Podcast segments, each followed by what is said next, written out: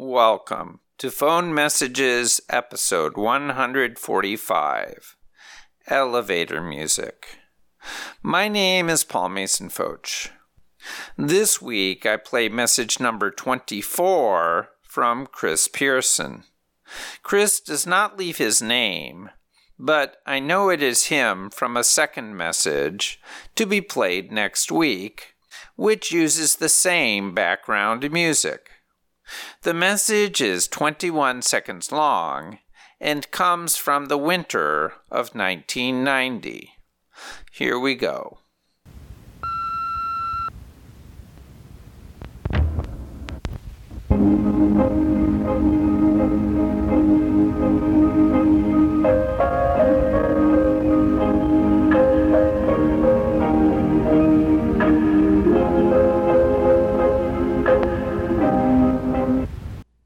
The winter of 1990, spent a lot of time by myself, so I'm guessing that's either all for the television. I mean, it could be. I know at some points I was buying odd records of Lawrence Welk type stuff or old little kitschy sorts of albums, so it sounds like something, it could have been off something like that. It sounds almost like the introduction to a pop song too, possibly, right? I think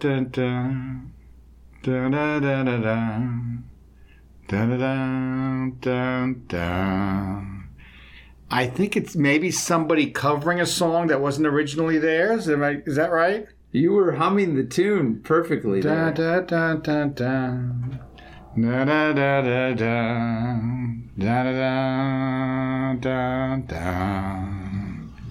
I'll give you a big clue. I believe it's a Beatles song. Really? Yeah. I wasn't thinking Beatles. I was thinking it was more of like a... Oh! I listen to a lot of Beatles. We are Beatle maniacs around here. I want to hold your hand. You got it. I want to hold your hand. That's what it is, right? I know my Beatles, man. I kind of figured it out. I think I probably had a Muzak version of the Beatles. I mean, a Muzak album. It's classic elevator music. That's what it is. That's what I thought it was. It was some sort of like a song being interpreted. Like a Muzak. Yeah, it's Muzak. It's like when you go into a store and they'll do like elevator versions of pop songs, like the Beatles. Yeah, I notice things like that. And it seems like most of the places I go to... They'll play the actual songs, but they'll keep it sort of happy and upbeat. It's like I noticed I go to Whole Foods, and I swear the last three times I was there, they were playing the same songs. Like they must have like a very short rotation, and they always play this Lemonhead song. It's Into Your Arms. Do you know that song? Yeah, I think so. I know a place where I can go that's safe and warm. Into your arms, I can go. It's so happy and like, but it's also, I guess, kind of edgy, right? Because they're like a grunge band, but it's like the grunge band's like little happy peppy love song. So it's perfect for a Whole Foods, right? Because everyone's in a great mood, and it's I guess it's technically cool. I did notice actually when I went to I had to get my phone repaired. So initially, I made an appointment at this place, You Break, I Fix, which is basically just the place that fixes, repairs iPhone screens. And right away, I noticed the music in there. It was instrumental. It was almost like, it wasn't Muzak in that it was almost like a movie soundtrack type of music. It was on a very short repeat. Like it seemed like the same little riff was playing every 40 seconds and not even a minute.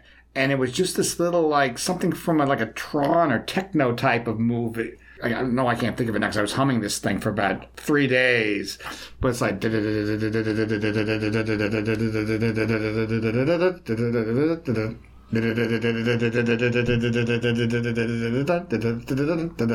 over and over again. And I'm like, well, whose idea was it to have this music in there? I asked the guy, I'm like, doesn't this drive you nuts? And he's like, oh, man, I just learned to block this out.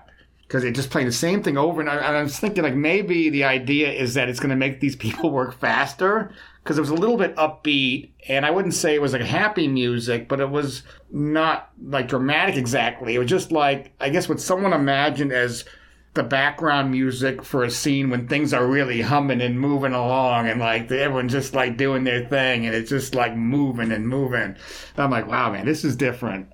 Chris's idea that the cell phone repair shop's music might be designed to make employees work faster actually captures perfectly the context behind the development of Muzak. Research in the 1920s found music could ease the monotony of repetitive work and increase labor efficiency, in part by discouraging conversation between employees. Also in the 1920s, Major General George Owen Squire developed a technology that used electrical lines to broadcast news and entertainment into private homes.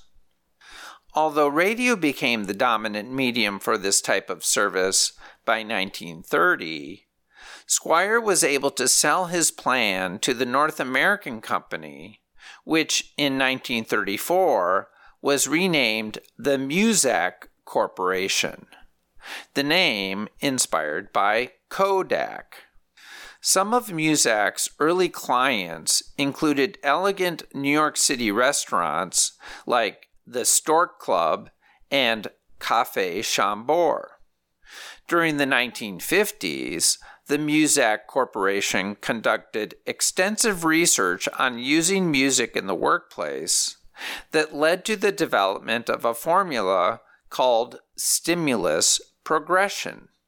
Using a sophisticated analysis of elements such as tempo, rhythm, and instrumentation, they created a rotation of songs designed to alleviate fatigue and improve performance.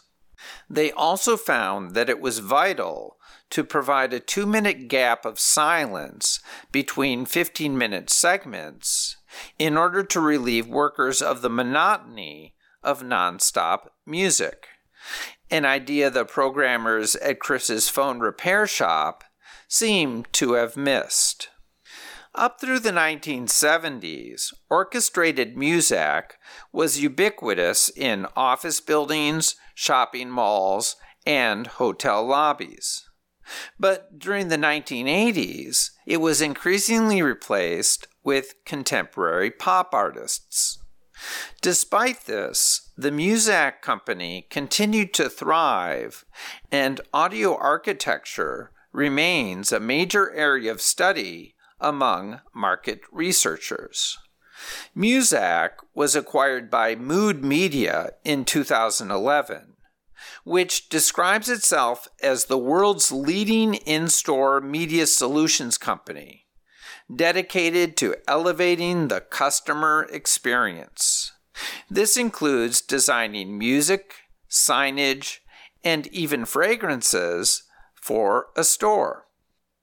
While the old-fashioned orchestrated Muzak has often been derided as awful kitsch, authors such as Joseph Lanza argue for an aesthetic reassessment that places the style within a long tradition of meditative music, from Gregorian chant to Eric Satie, one of the most successful easy-listening orchestras, was led by Ray Conniff, who developed a technique of seamlessly mixing wordless vocals with horns to create an ethereal sound.